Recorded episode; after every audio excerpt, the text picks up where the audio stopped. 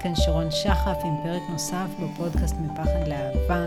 היום אני עומדת לדבר על נושא שרלוונטי כמעט לכל אחד מאיתנו ובכל יום, גם בימים המורכבים כמו אלה שאנחנו עוברים עכשיו וגם בימים הטובים ביותר, אני מדברת על ביטול עצמי. אז מה זה בכלל ביטול עצמי?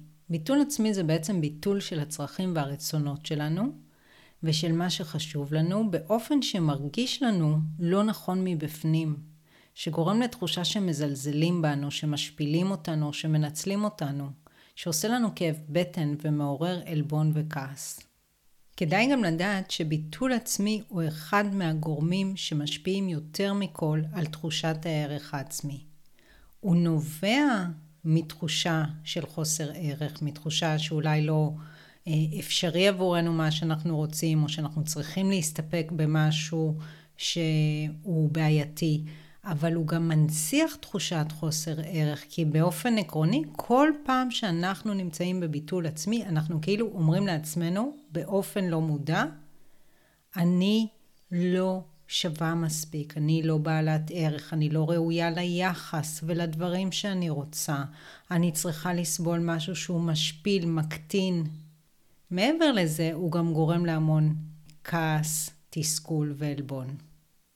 אז בעצם לכל אחד ואחת מאיתנו, כמעט באופן מוחלט, אני אישית לא מכירה מישהו שאין לו את זה בכלל, כמעט לכל אחד ואחת מאיתנו יש מידה כזו או אחרת של ביטול עצמי בחזית הזאת או בחזית אחרת.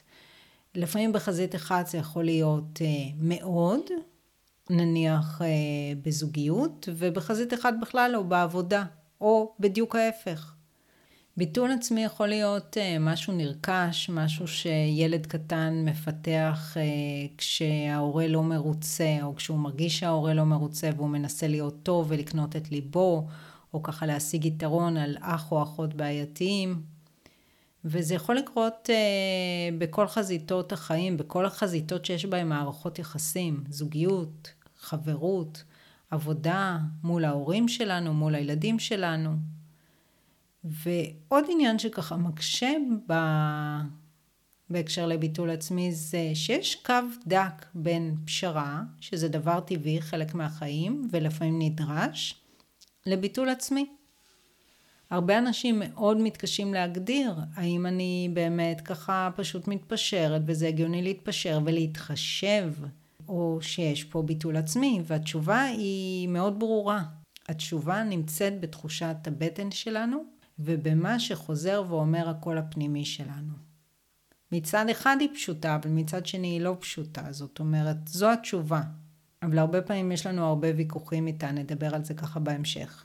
ביטול עצמי בעצם נובע מפחד לאבד, או פחד מתוצאה לא רצויה שהיא או אמיתית או מדומיינת. למשל, אני אומרת, וזה למשל דוגמה אישית, אני אומרת, אם אני לא אתן לחתול שלי את האוכל שהוא דורש, הוא יעשה שביתת רעב וירעב למוות.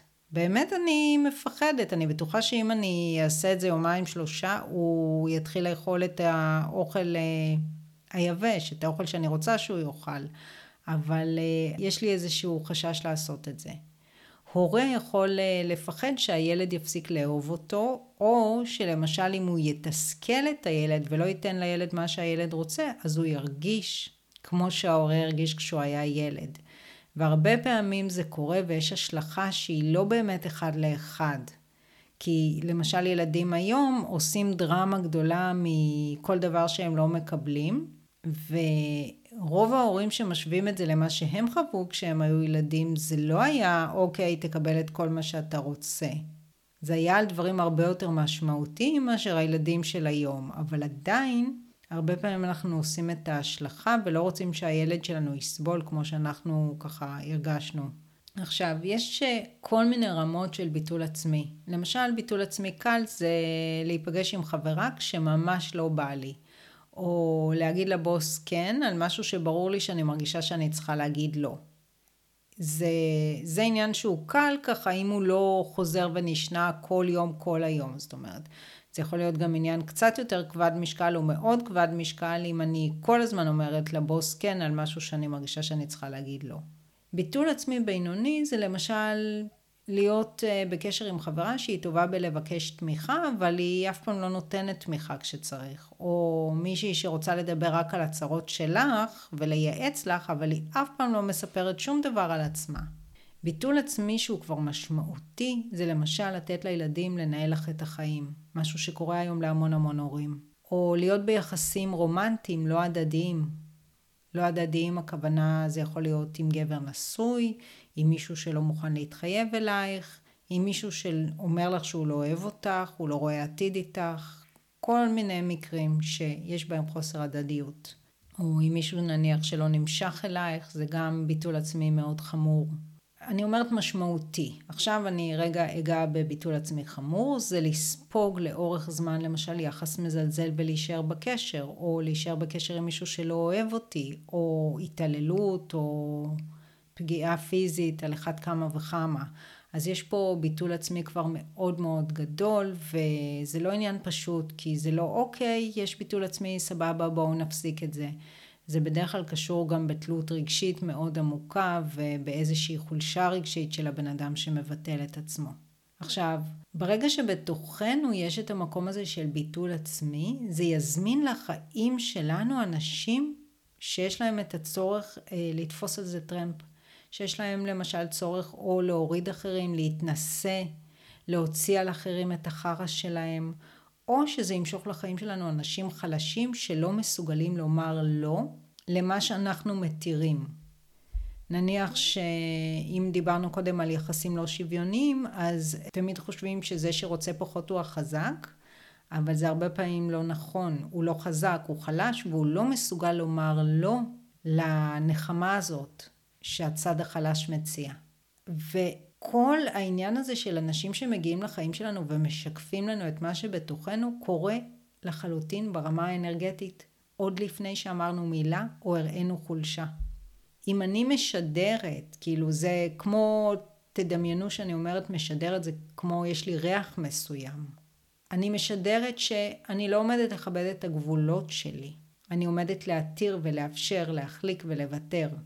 ורק אז מגיע מישהו שמתאים לזה באופן אנרגטי.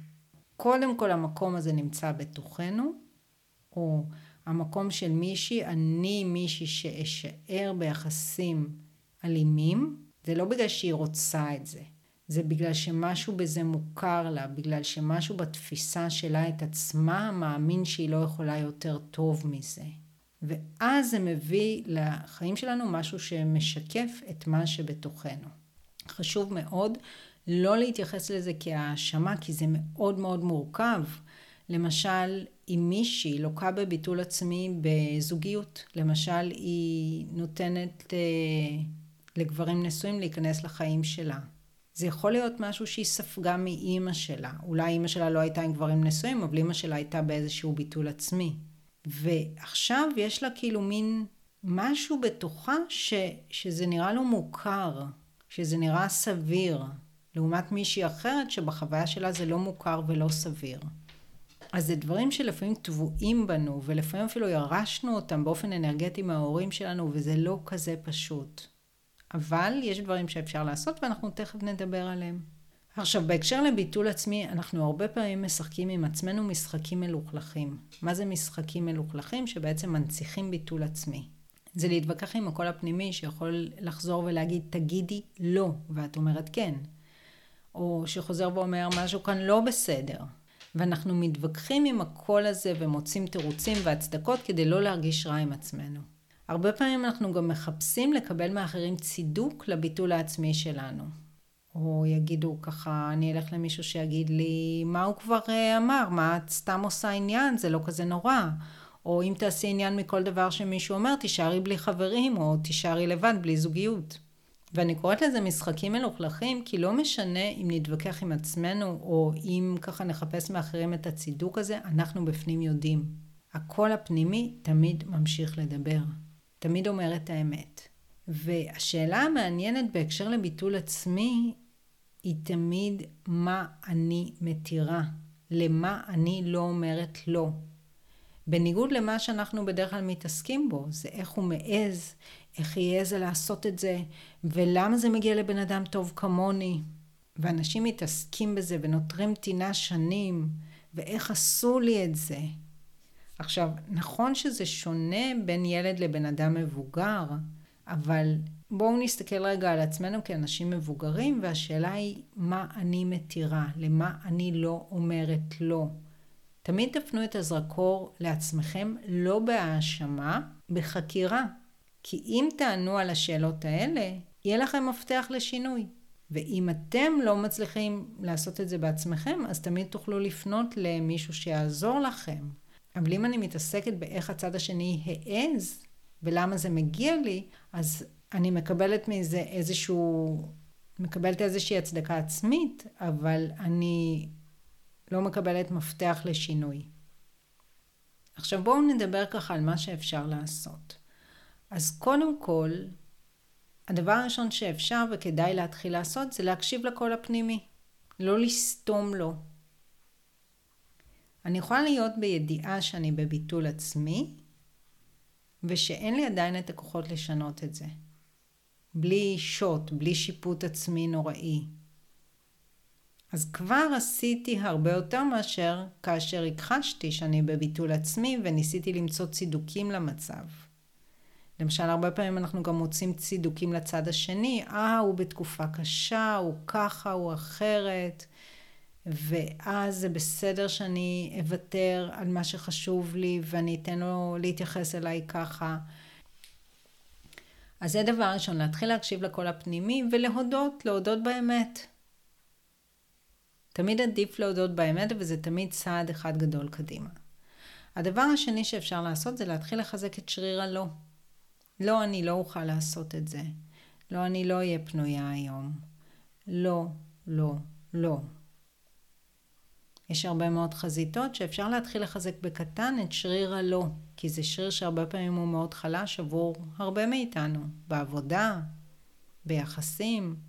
לא, והעולם לא מתמוטט. בואו נתחיל עם משהו קטן, משהו שמרגיש לי לא נכון, ואני אגיד לא, זה לא. זה להתאמן. עוד דבר שהוא מאוד מאוד חשוב זה שאם אתם לא רוצים שמישהו ינצל את חולשתכם ויאפשר את הביטול העצמי שלכם, אל תנצלו את חולשתם של אחרים ותקלו אחרי זה ראש בכך. כי העולם תמיד משקף לנו את תוצאות מעשינו. אני הרבה פעמים רואה אנשים שמקלים ראש בזה שהם מנצלים את חולשתם של אחרים, למשל ככה בכל מיני חברויות כאלה, שצד אחד יש לו רגשות כלפי הצד השני, והצד השני, נאמר, מישהי אומרת, הוא החבר הכי טוב שלי, ואז אני שואלת, אבל יש לו רגשות כלפייך? אה, כן, אני לא יודעת, אנחנו לא מדברים על זה, אבל אני הבהרתי שלא יהיה בינינו כלום. נו, אז מה אם הבהרת? זה משנה את הרגשות שלו? עדיין יש פה מקום של פגיעה וניצול שהצד השני לא מסוגל להגיד לו לא. ואם אנחנו עושים את זה למישהו אחר, תמיד נמצא את עצמנו גם בצד השני. לפעמים נמצא את עצמנו בצד השני לפני, ולפעמים אחרי. זה לא משנה. גם אם מצאנו את עצמנו בצד השני לפני, זה עדיין בגלל שאנחנו מישהו שמוכן לעשות את זה לאחרים. וזה לא עונש, זה הדרך שהעולם מלמד אותנו על תוצאות מעשינו. עכשיו, כשמדברים על ביטול עצמי, כמובן שאי אפשר לא לדבר על הצבת גבולות. בן אדם שמכבד את הצרכים שלו ושומר על גבולות בריאים תמיד מוערך יותר, בניגוד למחשבה הילדית שאם אני אהיה מספיק טובה, הצד השני יבין את זה בסוף, הוא יראה את זה בסוף. זו מחשבה שאף פעם, אף פעם לא עובדת במבחן המציאות, אבל אנשים יכולים שנים להיות בביטול עצמי ולהגיד את זה, בסוף הוא יבין, בסוף היא תבין, היא תראה, אימא שלי תראה, הבן זוג שלי יראה. הם יראו כמה אני טובה, הבוס יראה, כמה אני מוכשרת. אבל במקום לקדם אותי, בסוף הבוס נותן לי עוד עבודה, כי אני מוכשרת, אבל לא ראויה לקידום. אז בן אדם שמבטל את עצמו ועושה הכל הכל הכל בשביל האחר, אף פעם לא מקבל על זה הערכה, להפך, הוא תמיד יקבל ניצול, והוא תמיד ימשוך לחיים שלו את האנשים שינצלו את זה. אז תתחילו לבחון את מבחן התוצאה. תתחילו לראות שבן אדם שמציב גבולות ולא משנה באיזה חזית, תמיד מוערך יותר. נכון שאם זו בחזית רומנטית, יכול להיות שאני אגיד לבן אדם, אחד, אם אתה לא רוצה קשר רציני, אז לא יהיה בינינו שום קשר, והוא יגיד, אוקיי, אז לא יהיה בינינו שום קשר, אבל אז יגיע לחיים שלי בן אדם שהוא יהיה כן רציני והוא כן ירצה את מה שאני רוצה. וברוב המקרים זה גם יקרה מול אותו בן אדם, אם זה מעסיק, אם זה הורה, אם זה ילד. אני תמיד אהיה מוערכת יותר, אהובה יותר. אז בואו נסתכל רגע על הצבת גבולות, מה זה, מה זה לא. אז הצבת גבולות זה לא משא ומתן, זה לא דיון, זה לא בקשה, זה לא תחינה, וזה גם לא צעקות והתלהמות. זה לא משהו שהצד השני צריך להבין עד הסוף ולקבל. זו קביעה שלי, על הגבולות שלי, שיש מחיר לאי עמידה בה. שבאופן uh, תיאורטי יש לה ארבעה שלבים. בשלב הראשון אני מגדירה מה הגבול שאני רוצה. אחר כך אני מגדירה מה המחיר של חציית הגבול. אחר כך אני מתקשרת את זה עם הצד השני, ובסופו של דבר אחרי שתקשרתי אני צריכה לעמוד מול התנגדויות שתמיד תמיד תמיד יופיעו. לא תמיד כל הצבת גבולות דורשת את הארבעה שלבים, ואל תדאגו ככה אם uh, אתם לא זוכרים מיידית את ארבעת השלבים, כי אני אשאיר לכם חומרים בהערות שיעזרו לכם uh, לזכור ולהיכנס לעומק, אבל לפני זה בואו ניכנס לכמה דוגמאות. למשל בזוגיות אני יכולה להגיד לצד השני אני אשמח להיות בקשר עם א', ב', ג', ד'. או אתה מוזמן ליצור קשר אם תחליט שאתה רוצה משהו רציני, אבל לא, לא לעניין אחר. ואז נניח אם אה, אנחנו מדברים על עמידה מול התנגדויות, אז הצד השני מאוד מאוד יכול להיות שהוא דווקא ייצור קשר, לא לעניין רציני, ואני אחזור ואומר, יצרת קשר כי אתה רוצה משהו רציני, והוא יגיד, אה, אוקיי, לא, אנחנו לא ממשיכים את השיחה. או בהורות, אתה יכול להיות עוד חצי שעה במסכים אם תסיים לצחצח שיניים עד שמונה, לא לפני. או מהיום אני מעבירה לך את האחריות על הכביסה שלך לנער מתבגר. או אני אקנה לך את זה לאחר שתלך באופן מסודר לבית ספר, איקס זמן, נניח שלושה חודשים. בעבודה אפשר להגיד, אני כרגע לא אוכל לעזור לך, אבל נוכל לדבר על זה מחר בצהריים. וכשאומרים, אני אוכל לעזור לך, אבל לא עכשיו, שזה מה שככה הצעתי כרגע, הרבה פעמים העניין נעלם כי בן אדם מצא מישהו אחר לשאול אותו, או פתר את העניין בעצמו. ואני לא עושה את זה כי אני בן אדם רע שלא רוצה לעזור, אני עושה את זה כי אין לי capacity לזה כרגע ואני חייבת לסיים דברים שהם שלי. או אני מצטערת, אבל זה לא בתחום האחריות שלי. ואני הרבה זמן המשכתי לעזור, אבל uh, כרגע אני לא אוכל לעשות את זה לצערי. או אם הבוס uh, נותן עוד משימה, אז uh, אוקיי, אין לי capacity לזה כרגע, אבל אפשר לתעדף ביחד את המשימות שלי. ביחסים למשל, אפשר להגיד, אני מאוד רוצה לעשות עבורך את העניין הזה והאחר, אבל כשאתה לא עושה עבורי כך וכך, אני מרגישה מנוצלת כשאני ממשיכה לעשות עבורך. אבל בכל מקרה, הצבת גבולות זה יותר משזה עניין של טכניקה, זה עניין של בשלות ושל נכונות לוותר על מה שאתם כן מקבלים אה, מאותו קשר. למשל, ביטחון כלכלי עם הגבר הפוגעני, או תשוקה עם הנשוי, או שקט רגעי עם הילד, או לשמור על עבודה יציבה. אז חשוב מאוד להבין שעד שאנחנו לא מגיעים לנקודה שבה מה שנקרא הגיעו מים עד נפש, הרבה פעמים אנחנו נמשיך ונשמר את המצב כי יש לנו עדיין איזשהו משהו חיובי שיוצא לנו מזה. עכשיו, לפני שנסיים, דבר אחרון חביב שהוא קריטי, קריטי, קריטי, קריטי לשינוי המצב, זה חמלה עצמית. כי הימנעות מביטול עצמי והצבת גבולות זה עניין מאוד מאוד מאוד מאתגר מבחינה רגשית. וזה עניין מאוד לא רציונלי.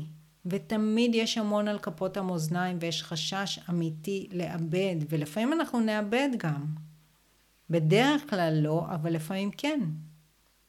אז אף פעם אף פעם לא ימשות על עצמנו, ולא בצורה שהיא נוקשה, ולא בצורה שמתייחסת לזה כאילו זה קל, אלא בחמלה. להגיד, אופס, שוב נפלתי, באסה. אבל בפעם הבאה אני אנסה שוב. ולא משנה כמה פעמים אתם צריכים לנסות שוב. ברגע שזאת תהיה הגישה שלכם, אתם תתחילו להצליח. שוב ושוב ושוב. אבל בלי הגישה הזאת, תמצאו את העניין הזה רודף אחריכם. אם אתם רוצים להביא לשיפור אמיתי זה רק עם חמלה עצמית. אז הגענו לסיום ואני מקווה שכל אחד שהאזין לפרק הזה ככה מצא את עצמו ושהיה איזשהו אסימון שנפל ואיזשהו רעיון של איך לשנות או איזושהי הבנה של די, אי אפשר ככה. כדאי גם לדעת שביטול עצמי הוא אחד מהגורמים שמשפיעים יותר מכל על תחושת הערך העצמי. הוא נובע מתחושה של חוסר ערך, מתחושה שאולי לא אפשרי עבורנו מה שאנחנו רוצים, או שאנחנו צריכים להסתפק במשהו שהוא בעייתי. אבל הוא גם מנציח תחושת חוסר ערך, כי באופן עקרוני, כל פעם שאנחנו נמצאים בביטול עצמי, אנחנו כאילו אומרים לעצמנו באופן לא מודע, אני לא שווה מספיק, אני לא בעלת ערך, אני לא ראויה ליחס ולדברים שאני רוצה, אני צריכה לסבול משהו שהוא משפיל, מקטין. מעבר לזה, הוא גם גורם להמון אה, כעס, תסכול ועלבון. יותר, חייבים לעשות משהו. ושהפקתם ערך. ואם אה, כן, כמובן שכמו תמיד, אתם מוזמנים לשתף את הפרק עם עוד אנשים שיוכלו ליהנות ממנו גם הם ולהפיק ממנו ערך. אתם מוזמנים לעקוב אחר הפודקאסט, לדרג אותו, וכמובן ליצור איתי קשר ולספר לי מה לקחתם מהפרק ומה עוד הייתם רוצים לשמוע בתוכנית. אני מזמינה אתכם להציץ גם בהערות לפרק, אני אשאיר שם ככה עוד חומרים על הצבת גבולות וכמובן פרטים ליצירת קשר איתי, אז שיהיה המשך יום רגוע ולהתראות בפרקים הבאים.